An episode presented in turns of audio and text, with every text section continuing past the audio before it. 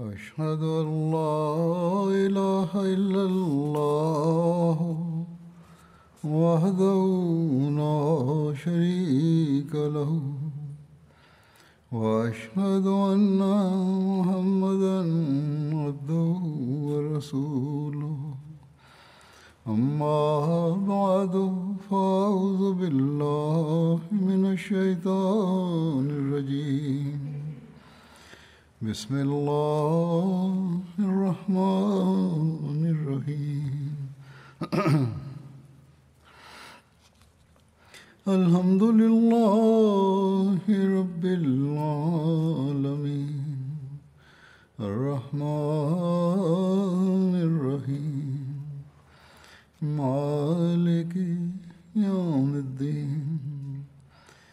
إياك نعبد وإياك نستعين. اهدنا الصراط المستقيم. صراط الذين أنعمت عليهم. غير المغضوب عليهم ولا الضالين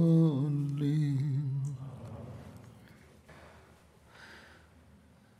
حضرت أبو بكر الصديق رضي الله عنه كنت أتناول ذكرى حضرة أبي بكر الصديق رضي الله عنه وبصدده كنت أتحدث عن الحروب التي حدثت بعد وفاة النبي صلى الله عليه وسلم فورا مع المنافقين والمعارضين.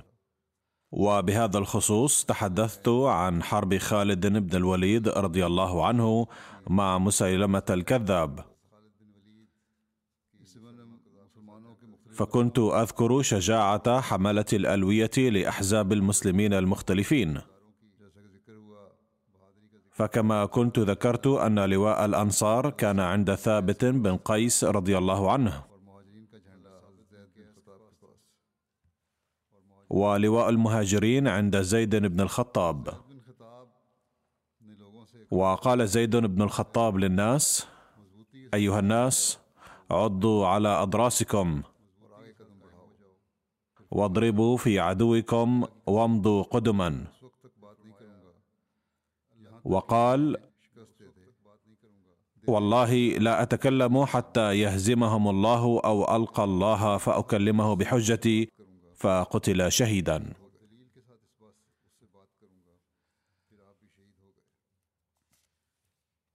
وورد عن زيد بن الخطاب أنه أخو عمر بن الخطاب لأبيه.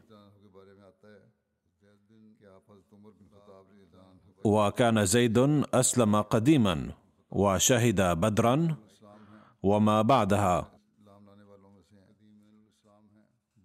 وقد آخى رسول الله صلى الله عليه وسلم بينه وبين معن بن عدي الأنصاري. وقد قتلا جميعا باليمامة شهيدين. وحين رتب خالد رضي الله عنه الجيش في حرب اليمامة جعل زيد بن الخطاب قائد كتيبة. وقد كانت راية المهاجرين يومئذ بيده.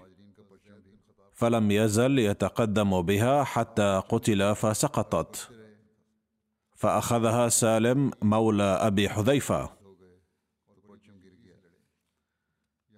وقد قتل زيد يومئذ مقاتلا مغوارا والساعد الأيمن لمسيلمة يقال له الرجال بن عنفوة.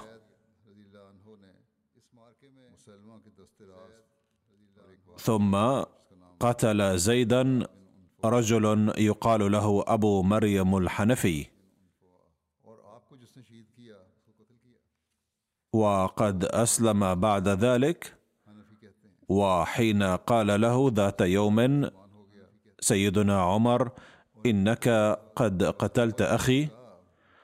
فقال لعمر يا أمير المؤمنين إن الله أكرم زيدا بيدي ولم يهني بيده.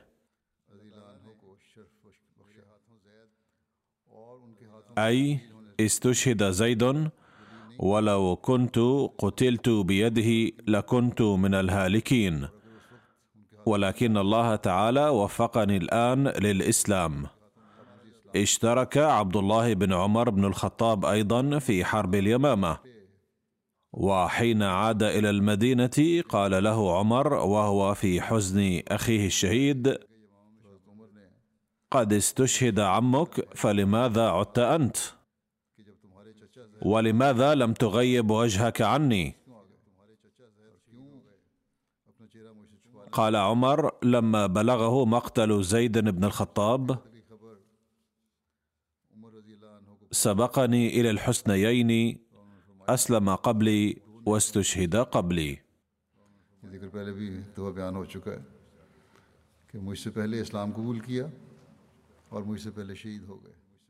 وقد ذكرت ذلك من قبل أيضا حين قتل خالد مالك بن نويرة أنشد أخوه متمم بن نويرة مراثيه في أخيه مالك. لأنه كان يحب أخاه جدا وكان يظل يبكي على فراقه وينشد ابياتا فيه. مرة لقيه عمر فقرأ مرثيته في أخيه فقال له عمر لو كنت أحسن الشعر لقلت في أخي زيد مثل ما قلت في أخيك. قال متمم لو أن أخي ذهب على ما ذهب عليه أخوك يعني لو استشهد ما حزنت عليه. فقال عمر ما عزاني أحد بأحسن ما عزيتني به. كان عمر يقول ما هبت الصبا إلا وأنا أجد منها ريح زيد. البداية والنهاية وأسد الغابة.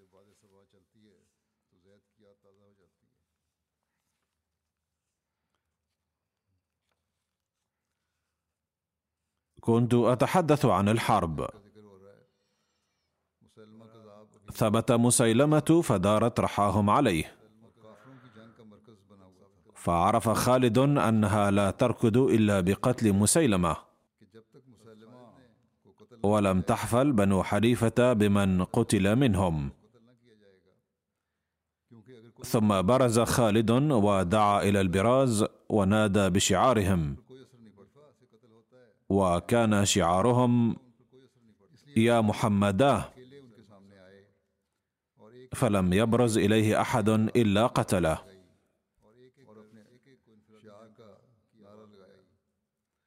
ودارت رحى المسلمين. ودعا خالد مسيلمة فأجابه. فعرض عليه أشياء مما يشتهي مسيلمة ولكنه لم يقبل. فركبه خالد وأرهقه. فأدبر وزال أصحابه. وصاح خالد في الناس فركبوهم وقال دونكم لا تقيلوهم. فركبوهم فكانت هزيمتهم. الكامل في التاريخ. وصبرت الصحابه في هذا الموطن صبرا لم يعهد مثله. ولم يزالوا يتقدمون إلى نحور عدوهم حتى فتح الله عليهم وولى الكفار الادبار. وأتبعوهم يقتلون في أقفائهم ويضعون السيوف في رقابهم حيث شاءوا حتى الجاوهم إلى حديقة الموت. وقد أشار عليهم محكم بن طفيل أحد رؤساء بني حنيفة بدخولها فدخلوها. البداية والنهاية. إنها كانت حديقة كبيرة محاطة بالأسوار. بدأ محكم بن طفيل يقاتل المسلمين الذين كانوا يتعقبونهم وهذه الحديقة كانت على مقربة من ميدان الحرب وكانت لمسيلمة. وتدعى حديقة الرحمن. كما كان مسيلمة يدعى رحمن اليمامة. ولكنها بدأت تسمى بحديقة الموت لكثرة من قتل بها من الأعداء. ودخل فيها مسيلمة الكذاب مع أصحابه. وأدرك عبد الرحمن بن أبي بكر محكم بن الطفيل فرماه بسهم في عنقه وهو يخطب فقتله. وأغلقت بنو حنيفة الحديقة عليهم وأحاط بهم الصحابة.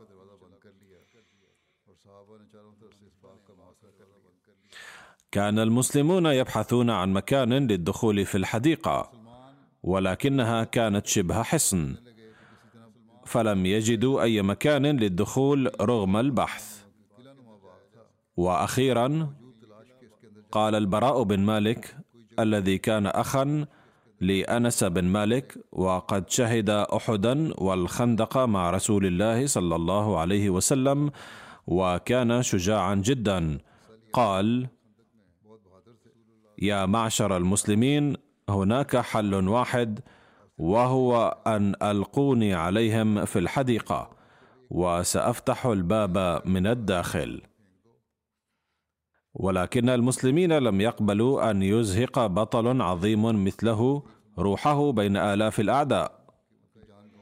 فقالوا لا نفعل. ولكنه أصر على ذلك فقال والله لتطرحنني عليهم. فاضطر المسلمون أن يلقوه على سوار الحديقة. وحمل الصحابي البراء بن مالك على ظهر ترس على أسنة الرماح حتى يصل إلى سور الحديقة العالي.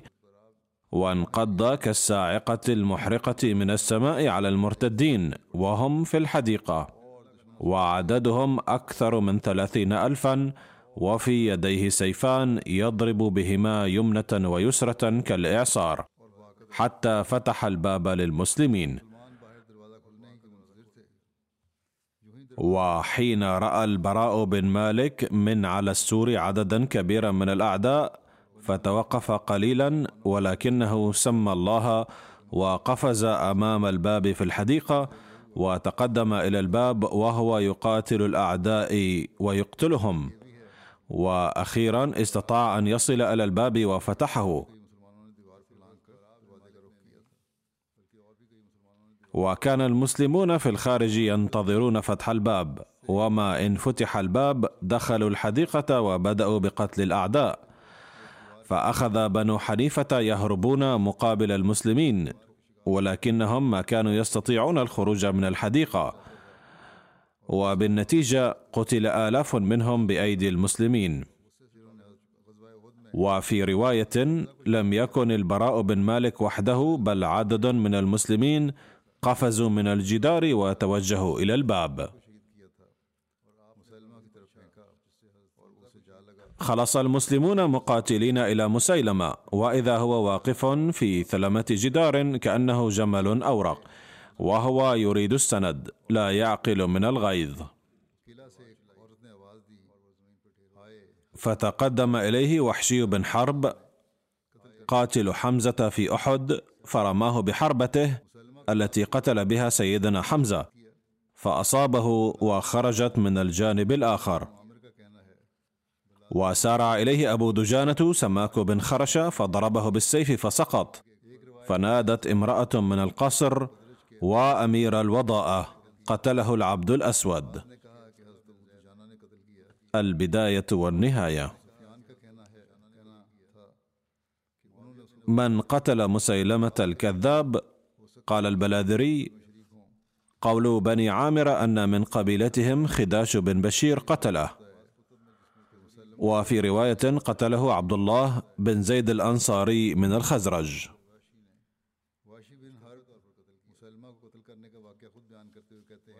وقال البعض قتله أبو دجانة. وقال معاوية بن أبي سفيان أنا قتلته. وعند البعض جميعهم شركاء في قتله وبحسب بعض الكتب ومنه التاريخ الطبري قتله أنصاري ووحشي معا. ذكر وحشي بن حرب بنفسه واقعة قتل مسيلمة. فلما رجع الناس بعد أن قتلت حمزة في أحد رجعت معهم فأقمت بمكة حتى فتحها النبي صلى الله عليه وسلم وفشى فيها الإسلام. ثم خرجت إلى الطائف فارسلوا إلى رسول الله صلى الله عليه وسلم رسولا فقيل لي إنه لا يهيج الرسل قال فخرجت معهم حتى قدمت على رسول الله صلى الله عليه وسلم فلما رآني قال: أأنت وحشي؟ قلت نعم. قال: أخبرني بالتفصيل كيف قتلت حمزة؟ فذكرت له الأمر بالتفصيل، فلما أنهيت كلامي قال صلى الله عليه وسلم: فهل تستطيع أن تغيب وجهك عني؟ قال: فخرجت. فلما قبض رسول الله صلى الله عليه وسلم فخرج مسيلمة الكذاب. قلت لاخرجن إلى مسيلمة لعلي أقتله فأكافئ به حمزة. قال فخرجت مع الناس فكان من أمره ما كان. قال فإذا رجل قائم في ثلمة جدار كأنه جمل أورق ثائر الرأس قال فرميته بحربتي فأضعها بين ثدييه حتى خرجت من بين كتفيه. قال ووثب إليه رجل من الأنصار فضربه بالسيف على هامته. قال سليمان بن يسار أنه سمع عبد الله بن عمر يقول فقالت جارية على ظهر بيت عند قتل مسيلمة وأمير المؤمنين قتله العبد الأسود. هذه رواية البخاري.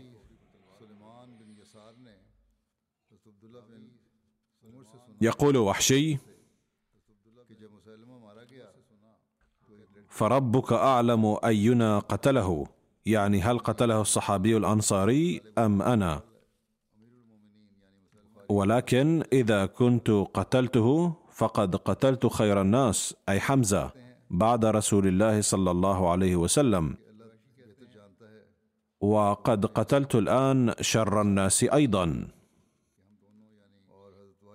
إن قول النبي صلى الله عليه وسلم لوحشي في رواية صحيح البخاري هل تستطيع أن تغيب وجهك عني؟ فقد كتب عنه سيد زين العابدين ولي الله شاه. إن التغيير الذي حدث في وحشي يدل على إخلاصه. فقد أراد التكفير عن خطئه بطريقة ما. فقد حقق أمنيته في معركة اليمامة الرهيبة وأوفى بنذره. فكلمات النبي صلى الله عليه وسلم هل تستطيع أن تغيب وجهك عني؟ تعكس اخلاقا عالية جدا. فقد أبدى صلى الله عليه وسلم رغبته أمام وحشي وطلب منه إذا كان بوسعك فغيب عني. فلم تكن نبرة صوته توحي أنه أمر وإنما تنبئ عن كونها التماسا. وهي تدل على الحب والاحترام الذي كان في قلبه صلى الله عليه وسلم لحمزة. كان بإمكان شخص ذي طبع منتقم أن يثلج صدره بالانتقام لكنه صلى الله عليه وسلم التزم بالعفو ولم يرد أكثر من الا يأتي أمامه حتى لا تؤلم قلبه ذكرى استشهاد حمزة. لقد ذكر تفصيل معركة اليمامة في مكان آخر وورد فيه ذكر شجاعة المسلمين وبسالتهم كالتالي: اقتتل الفريقان اقتتالا شديدا. حتى كثرت القتلى والجراح في الفريقين. وكان أول قتيل من المسلمين مالك بن أوس. واستلحم من المسلمين حملة القرآن حتى فنوا إلا قليلا. وهزم كلا الفريقين حتى دخل المسلمون عسكر المشركين والمشركون عسكر المسلمين مرارا. وإذا اجلى المسلمون عن عسكرهم فدخل المشركون وأرادوا حمل مجاعة. تقدم سالم مولى أبي حذيفة فحفر لرجليه حتى بلغ أنصاف ساقيه ومعه راية المهاجرين. وحفر ثابت لنفسه مثل ذلك ثم لزما رايتهما. ولقد كان الناس يتفرقون في كل وجه وإن سالما وثابتا لقائمان برايتهما. حتى قتل سالم وقتل أبو حذيفة فوجد رأس أبي حذيفة عند رجلي سالم ورأس سالم عند رجلي أبي حذيفة. فلما قتل سالم مكثت الراية ساعة لا يرفعها أحد. فأقبل يزيد بن قيس وكان بدريا فحملها حتى قتل رحمه الله. ثم حملها الحكم بن سعيد بن العاص. فقاتل دونها نهارا طويلا ثم قتل رحمه الله.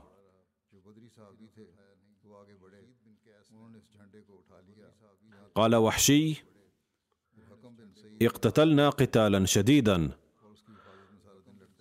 فهزموا المسلمين ثلاث مرات وكر المسلمون في الرابعة وثبتت أقدامهم وصبروا لوقع السيوف. واختلفت بينهم وبين بني حليفة السيوف. حتى رأيت شهب النار تخرج من خلالها وحتى سمعت لها أصواتا كالأجراس وأنزل الله تعالى علينا نصره وهزم الله بني حنيفة وقتل الله مسيلمة. قال ولقد ضربت بسيفي يومئذ حتى غرى قائمه في كفي من دمائهم. وقال ابن عمر لقد رأيت عمارا على صخرة قد أشرف يصيح يا معشر المسلمين أمن الجنة تفرون أنا عمار بن ياسر هلموا إلي. يقول الراوي وأنا أنظر إلى أذنه تذبذب وقد قطعت. وكان أبو خيثمة النجاري يقول لما انكشف المسلمون يوم اليمامة تنحيت ناحية وكأني أنظر إلى أبي دجانة يومئذ. وهو سماك بن خرشة وكان معروفا بكنيته أبي دجانة. وهو صحابي غزا مع النبي صلى الله عليه وسلم كل الغزوات. وقال رسول الله صلى الله عليه وسلم يوم أحد وهو يحمل بيده سيفا من يأخذ هذا السيف بحقه؟ فقال أبو دجانة أنا. فأعطاه إياه وورد في بعض الروايات أنه سأل قائلا وما حقه يا رسول الله؟ قال حقه الا تقتل به مسلما والا تفر به عن كافر. عصب أبو دجانة رأسه بعصابة حمراء كعادته وجعل يتبختر بين الصفين. قال رسول الله صلى الله عليه وسلم إنها لمشية يبغضها الله إلا في مثل هذا الموطن. لقد حارب أبو دجانة في ميادين المعركة بشجاعة وقتل كثيرا من الكفار وتلقى جراحا كثيرة في الحفاظ على النبي صلى الله عليه وسلم ولكنه ما ولى ظهره منهزما. على أي حال ذكر في معركة اليمامة أنه كرت على أبي دجانة طائفة من بني حنيفة. لقد ذكرت انفا واقعة أبي دجانة مع النبي صلى الله عليه وسلم في عصره والآن نواصل ذكره في معركة اليمامة. فقد ورد أنه هاجمت عليه طائفة فما زال يضرب بالسيف أمامه وعن يمينه وعن شماله فحمل على رجل فصرعه. وما ينبس بكلمة حتى انفرجوا عنه ونكصوا على أعقابهم. والمسلمون مولون. هرب بنو حنيفة منهزمين. ولاحقهم المسلمون واضطروهم للجوء إلى الحديقة. فلما أغلقوا أبواب الحديقة قال أبو دجانة ألقوني على الترس حتى أفتح الباب من الداخل. فألقوه حتى وقع في الحديقة. وهو يقول لا ينجيكم منا الفرار. فضاربهم حتى فتح باب الحديقة. يقول الراوي دخلنا عليه مقتولا رحمه الله.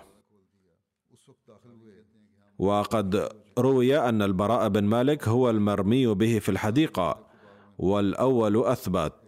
والرواية التي تذكر البراء بن مالك فلها تفاصيل أيضا. على أي حال سيتم تناول البقية لاحقا إن شاء الله.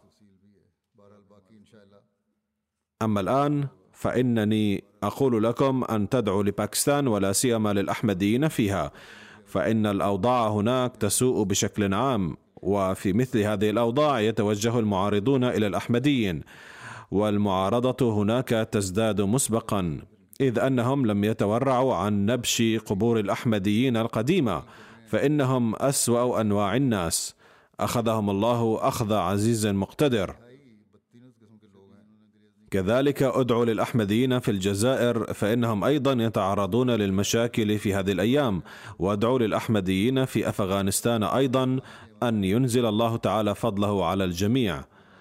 الآن أود أن أذكر بعض المرحومين وبعد الصلاة سأصلي عليهم جنازة الغائب. أولهم السيد نسيم مهدي الداعية الإسلامي الأحمدي نجد مولانا السيد أحمد خان نسيم. فقد توفي قبل أيام عن عمر يناهز تسعة وستين سنة. إنا لله وإنا إليه راجعون. وكان بفضل الله موصيا. ترك زوجة كان قد اقترن بها بعد وفاة زوجته الأولى وابنين وابنة من كل واحدة منهما. كان المرحوم قد تخرج من الجامعة الأحمدية في ربوة في عام 1976 وبدأ خدمات في نظارة الإصلاح والإرشاد المحلية. وفي عام 1983 أرسل إلى سويسرا كداعية أحمدي وخدم الجماعة هناك مدة. وفي عام 1984 عين نائبا لوكيل التبشير. كما خدم الجماعة بصفته قائما مقام وكيل التبشير أيضا عددا من الأشهر في ديسمبر عام 1984 جاء إلى هنا في لندن وعمل مدة قصيرة بصفته سكرتيرا خاصا لخليفة المسيح الرابع رحمه الله. وبعد أشهر أرسل من هنا إلى كندا في عام 1985 وخدم الجماعة هناك حتى عام 2008 حيث عمل أولا كداعية أحمدي ولاحقا بصفته داعية أحمديا مسؤولا في كندا. كما خدم الجماعة في هذه الفترة أميرا للجماعة أيضا في كندا. ومن عام 2009 إلى عام 2016 خدم الجماعة كداعية أحمدي مسؤول في الولايات المتحدة الأمريكية ثم مرض وعين مرة أخرى في سويسرا. لكنه كتب لي أن الطبيب نصحني ألا أشتغل في أعمال تتطلب الجهود والمسؤولية فطلب رخصة لمدة غير محددة. فكتبت إليه أنه إذا كان الطبيب نصح بذلك نظرا إلى صحتكم فعليكم أن تحافظوا على صحتكم وأخبروني بعد التحسن وسوف نعهد إليكم خدمة معينة. لكن مرضه ظل يتفاقم.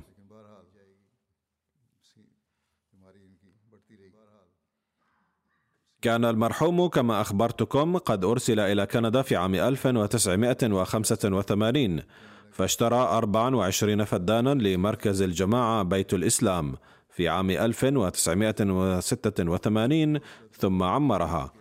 ففي عهده جاء الأحمديون بكثرة إلى كندا واستقروا هناك. فقد ساعدهم المرحوم كثيرا والآخرون الكثيرون أيضا ممتنون له.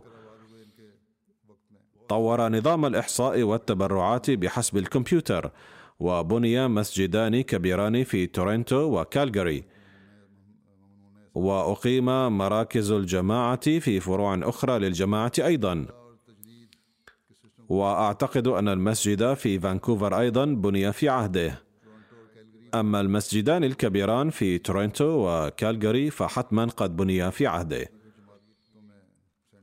فتحت في كندا الجامعة الأحمدية بفضل الله تعالى في عام 2003 في عهده وله جهود كبيرة في إقامة محطة MTA في شمال أمريكا.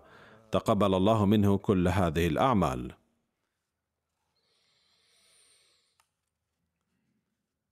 تقول زوجته السيدة أمة النصير لقد وجدت زوجي السيد نسيم مهدي في حياتي العائلية الممتدة على 26 سنة رفيقي في كل ألم وكرب وكان يحبني ويحترمني كثيرا. وكان أبا حنونا وأخا مخلصا وكان محبا للبشر ومواسيا لهم ومطيعا للخلافة ومستجيبا لأوامرها. وكان رجلا صالحا متوكلا على الله تماما. وكان يخدم الناس كثيرا ويساعدهم بعفاف وكان يحبهم. ولم يكن يتجرأ أمامه أحد بالتكلم ضد الجماعة كما كان مضيافا وكان عنده اهتماما ملحوظا بالصلاة على النبي صلى الله عليه وسلم. فحين ذهب للعمرة سألته ما هي الأدعية التي دعوت بها هناك؟ فقال لقد صليت على النبي صلى الله عليه وسلم فقط. تقول ابنته سعدية مهدي كان والدي كثير الدعاء وكلما طلبت منه الدعاء نصحني بالصلاة على النبي صلى الله عليه وسلم وكان دائما يقول لي أكثري من الصلاة على النبي صلى الله عليه وسلم.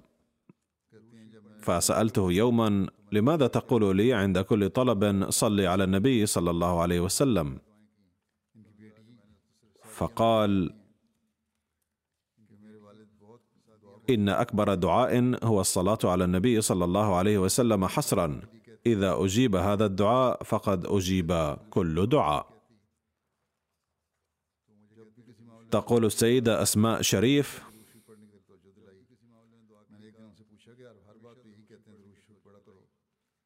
كان الأستاذ مهدي زوج أختي. فقد رأيته عن قرب جدا عبر 22 سنة فوجدته عطوفا جدا ويعامل الناس بكل عناية وحب.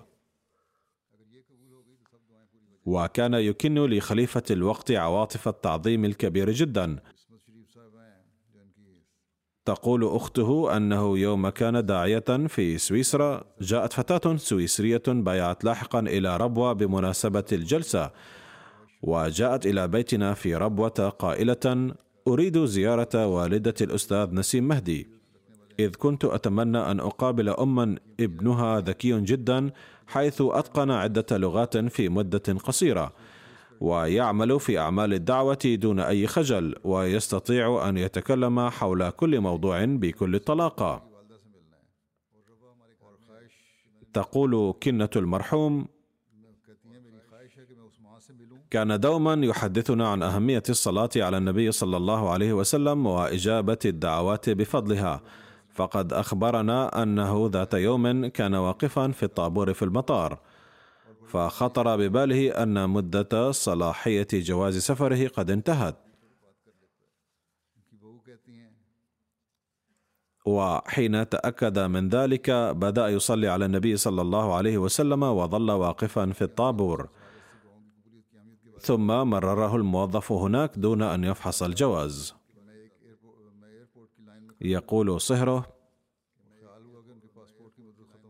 منذ تزوجت ابنته وجدت منه معاملة الحب والعطف دوما فكان يحضر لي الشاي ويجلس معي بعد صلاة الفجر ويقرأ علي آية أو قصة من القرآن الكريم ثم يفسرها لي. وبذلك كان يربينا بأسلوب لطيف جدا. تقول ابنته نوال مهدي لقد لاحظت دوما أنه كان يحب القرآن الكريم كثيرا. وكان عاشقا صادقا للقرآن الكريم. وكان يقول لنا أيضا أن اقرأوا القرآن بتدبر واسعوا للوصول إلى معانيه ومعارفه. وبذلك سترون مشاهدة قدرة الله تعالى وتستمتعون بقراءته أيضا. كان يداوم على التهجد وكان يطيل في القيام والركوع والسجدة. ولاحظت منه رقة وحرقة في الصلاة. في رمضان كان يولي اهتماما ملحوظا بإلقاء الدروس من القرآن وكان يبذل الجهود في تحضير الدروس. وعن ذلك كتب الآخرون أيضا وكان يبين معاني الكلمات الصعبة للقرآن الكريم. ويذكر في بيان ذلك الكلمات المترادفة لكي يفهم الناس بسهولة. يقول السيد لال خان أمير الجماعة في كندا منذ عام 1987 عملت مدة طويلة مع الأمير السابق للجماعة والداعية المسؤول في كندا. فكان الله تعالى قد وهب له خصالا ومواهب كثيرة وقد وظفها المرحوم لخدمة الجماعة. فكان الله تعالى قد وهب له قدرة خاصة على اتخاذ الأصدقاء والمحافظة على علاقات الصداقة وتوظيفها لصالح الجماعة. فقد أنشأ علاقات شخصية مع عدة رجال من الأقسام في المجتمع الكندي وعرفهم بالجماعة. فكانت عنده كفاءة رائعة في هذا الميدان. فكل من أنشأ معه العلاقة أخلص له ووطد هذه العلاقة. وهم الآخرون حافظوا على هذه العلاقة. فقد أرسل الكثيرون من غير الأحمديين رسائل التعزية عند وفاته.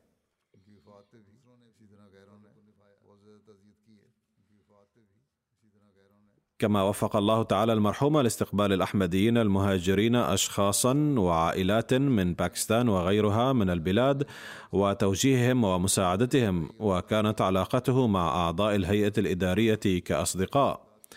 فقد وفقت لخدمة الجماعة قرابة عشرين سنة تحت إمارته فلم يشعرني قط أنه أميري وأنا أتبعه بل كانت علاقته معي علاقة الصديق.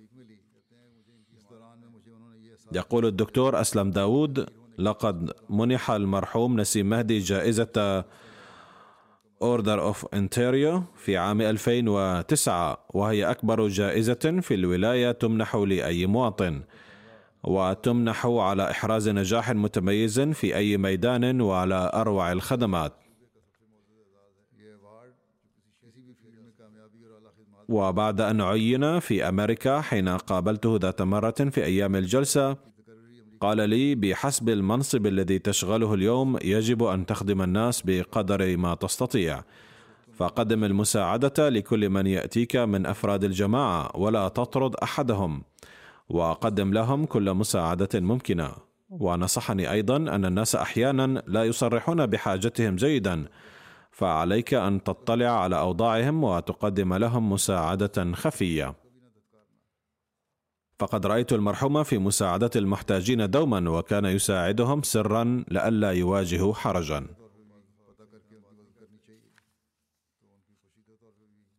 وقال الداعية السيد عبد الشكور ومن ذكريات المرحوم الراسخة في ذهني نصيحة نصحني بها عندما كنت في السنوات الأولى من دراستي في الجامعة ربما في السنة الثانية وهي أنني ذات يوم جئت إلى المسجد لصلاة العصر لابسا الشحاطة. فقال لي المرحوم على واقف الحياة للدين أن يخرج من البيت جاهزا لأي موقف ومهمة. حتى إذا أمر بشيء خرج لإنجاز تلك المهمة من فوره حيث هو. وليس أن يقول دعوني أذهب إلى البيت لأجهز نفسي وآتي.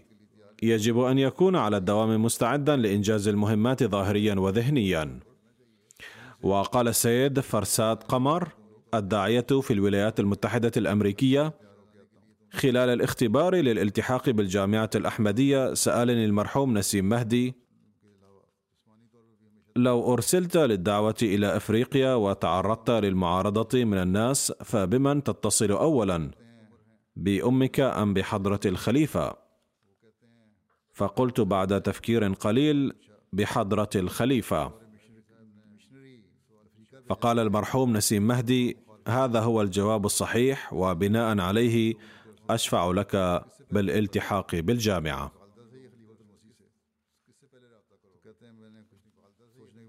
وقال السيد كرنل ديدار السكرتير المسؤول عن مركز الدعوة كانت طاعة الخلفاء صفة المرحوم نسيم مهدي البارزة ومن إنجازاته البارزة إنشاء قرية السلام وخلفية إنشائها أنه في الأيام التي كانت الجلسة السنوية بكندا تعقد في الميدان المجاور لمسجد بيت السلام كانت صاحبة الأرض الزراعية المجاورة تشتكي عند انعقاد كل جلسة سنوية أنها تشعر بضيق شديد من ضجيج فعاليات الجلسة وأنها لا تطيق رائحة مطبخ الجلسة. وبعد فترة قامت الدولة لدى تقسيم الأراضي باعتبار قطعة أرض هذه السيدة أرضا عمرانية. فأصيب المرحوم نسيم مهدي بالقلق حيث فكر أن صاحبة هذه الأرض كانت وحدها تضايقنا من قبل أما الآن فسوف نعاني أكثر من ذي قبل. إذ يصبح لهذه الأرض ملاك كثيرون بعد بناء بيوت كثيرة يسكنون فيها.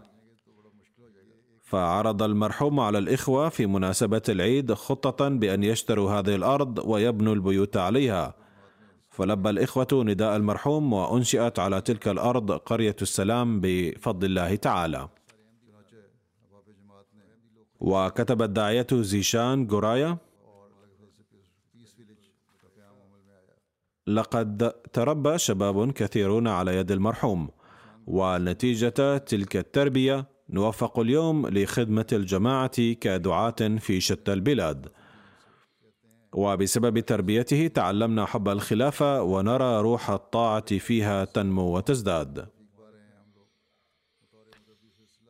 وقال السيد آصف خان سكرتير الأمور الخارجية بجماعتنا في كندا جئت إلى منطقة فان حين كان عمري ثلاثة عشر عاماً. وكان حوالي 12 بيتا للأحمديين حول مركز الجماعة آنذاك. كانت معلوماتي عن الجماعة قليلة جدا وعاملني المرحوم نسيم مهدي كوالد وصار معلمي. كان يلعب كرة السلة ويثقفنا بتعاليم الجماعة. عندما كبرت وبلغت سن البلوغ والعقل بدأ المرحوم يعطيني بعض المهام ويأمرني بالتواصل مع الساسة بشأنها. وهذا الأخ لا يزال ينجز أعمال الجماعة على أحسن وجه بفضل الله تعالى ويتابع هذا الأخ ويقول وقد نلت تربية كل هذه الأمور من المرحوم نسيم مهدي. وكتب السيد ميرزا مغفور أحمد أمير الجماعة بالولايات المتحدة وفق الله تعالى المرحوم لخدمة الجماعة بصفته الداعية المسؤول ونائب أمير الجماعة بالولايات المتحدة وقد أحسن القيام بأعماله. قام بالجولات في شتى الولايات ساعيا لتنظيم أعمال الدعوة لكي تتم على ما يرام. وخلال هذه الفترة وفق الله المرحوم لنشر دعوة الإسلام الأحمدية في الولايات المتحدة بواسطة وسائل الإعلام. وشتى الوكالات. كما وفقه الله تعالى لإقامة فرع الجماعة وإنشاء مركزها في المكسيك على ضوء تعليمات الخليفة. وكتب السيد وسيم سيد سكرتير التبليغ بالولايات المتحدة الأمريكية. كان ينشئ مع الجميع أواصر المحبة والمودة وكان البادئ في ذلك وكان يجيد الاستعانة بكل واحد في سبيل خدمة الإسلام. بعد قدومه إلى الولايات المتحدة الأمريكية جعل الفعاليات المنعقدة بمناسبة الحادي عشر من سبتمبر كل عام وسيلة ناجحة لنشر تعاليم الإسلام. وقام بحركة نشر سيرة النبي صلى الله عليه وسلم بعقد مؤتمرات بعنوان محمد رسول السلام والمسلم من أجل الحياة. ووزع كتاب حياة محمد على نطاق واسع على الذين كانوا يحضرون محاضرات المرحوم كما قام المرحوم بحركة المسلم من أجل الوفاء وألقى المحاضرات في شتى الجامعات وقابل المسؤولين الحكوميين المحليين وأطلعهم على تعاليم الإسلام. وتحدث حضرة الخليفة الثالث مرة في خطابه في الجلسة السنوية عن الجهود الدعوية المبذولة من قبل مركز دعوة الجماعة في سويسرا. وذلك في سياق الحديث عن إعداد مناشير تعريفية للجماعة. وذكر في خطابه خاصة تفاعل المرحوم نسيم مهدي السريع بهذا الصدد فقال تسكن في جبال سويسرا ثلاثة قبائل تعيش على تربية المواشي. ولكل منها لغة مختلفة. وعدد بعض هذه القبائل ثمانية وعشرون ألفا وبعضها أقل من ذلك عددا. فقام نسيم مهدي بعد استشارتي بنشر المناشير بلغة القبيلة التي عددها ثمانية وعشرون ألفا. وهكذا أوصل إلى كل بيت في تلك المنطقة ثمانية آلاف منشور. جزاه الله خيرا. فقامت هناك ضجة وكتبت جريدتان نقدا شديدا على ذلك. فقلت الحمد لله لقد دعونا جيدا لنسيم مهدي بسبب ذلك. لقد وزعت هذه المناشير بعدة آلاف. هذا هو التقرير الموجز الذي قدمه حضرة الخليفة الثالث في الجلسة السنوية عندها. تغمد الله المرحوم بالمغفرة والرحمة. ورفع درجاته وأسكنه عند قدمي أحبته.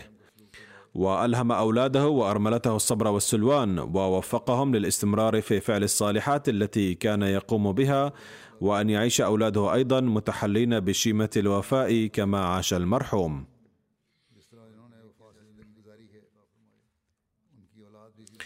والذكر التالي هو للعزيز محمد أحمد شارم من ربوة. لقد توفي هذا الطفل إلى رحمة الله في السادسة عشر من عمره. إنا لله وإنا إليه راجعون. كان محبا فدائيا للخلافة بشوشا محبا للجميع سباقا في دفع التبرعات في شتى الصناديق وملتزما في فعاليات الجماعة وبرامج التنظيم الفرعي للأطفال.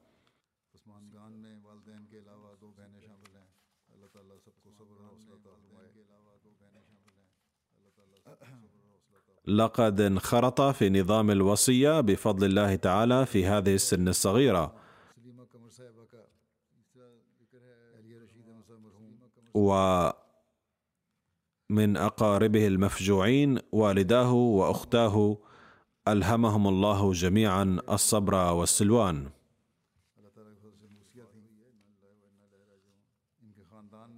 والذكر الثالث هو للمرحومة سليمة قمر زوجة المرحوم رشيد أحمد حيث توفيت في السادس عشر من مايو. إنا لله وإنا إليه راجعون. كانت منخرطة في نظام الوصية بفضل الله تعالى.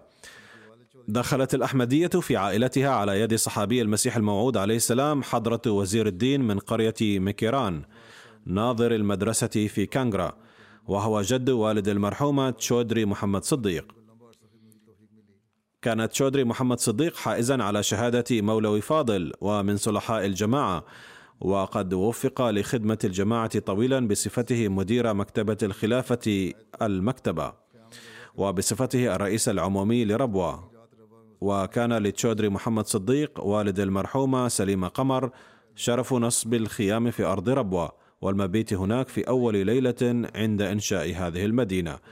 وذلك بأمر من الخليفة الثاني رضي الله عنه. نالت المرحومة تعليمها الابتدائي في ربوة ثم حازت على شهادة الماستر في اللغة العربية من كلية تعليم الإسلام. وفقها الله تعالى لخدمة الجماعة في مختلف الشعب والأقسام مدة طويلة حيث خدمت بصفتها السكرتيرة العامة للجنة إماء الله المحلية بربوة من عام 1972 إلى عام 1982 ثم خدمت كمديرة مكتبة أمة الحي من عام 1982 إلى 1987 ثم خدمت كرئيسة تحرير لمجلة مصباح مدة 31 عاما من عام 1987 إلى 2018 وأجادت في تحرير وإدارة هذه المجلة في هذه الفترة رغم الظروف غير المواتية. كانت المرحومة طيبة السيرة جدا وكثيرة العبادة والدعاء وبسيطة الطبع. كانت تداوم على صلاة التهجد إضافة إلى النوافل الأخرى عند الضحى والإشراق وكانت شديدة الإخلاص والوفاء مع الخلافة الأحمدية. كانت صبغة الدعاء هي الأبرز في كل جانب من جوانب حياتها. كانت تملك طبعا ملائكيا تعامل الجميع بالمحبة والمودة ولا تسخط على أحد.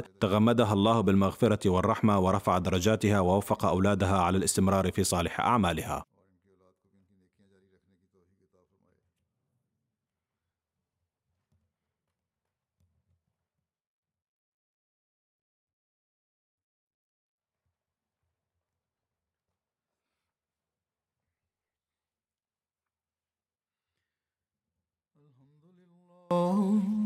الحمد لله نحمده ونستعينه ونستغفره ونؤمن به ونتوكل عليه ونعوذ بالله من شرور أنفسنا ومن سيئات أعمالنا. من يهده الله فلا مضل له ومن يضلل فلا هادي له. ونشهد أن لا إله إلا الله.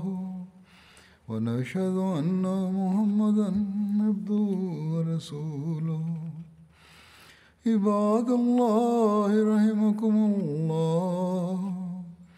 إن الله يأمر بالعدل واللسان. وإيتاء ذي القربى وينهى عن الفحشاء والمنكر والبغي يعظكم لعلكم تذكرون. اذكروا الله يذكركم وادعوه يستجب لكم ولذكر الله أكبر.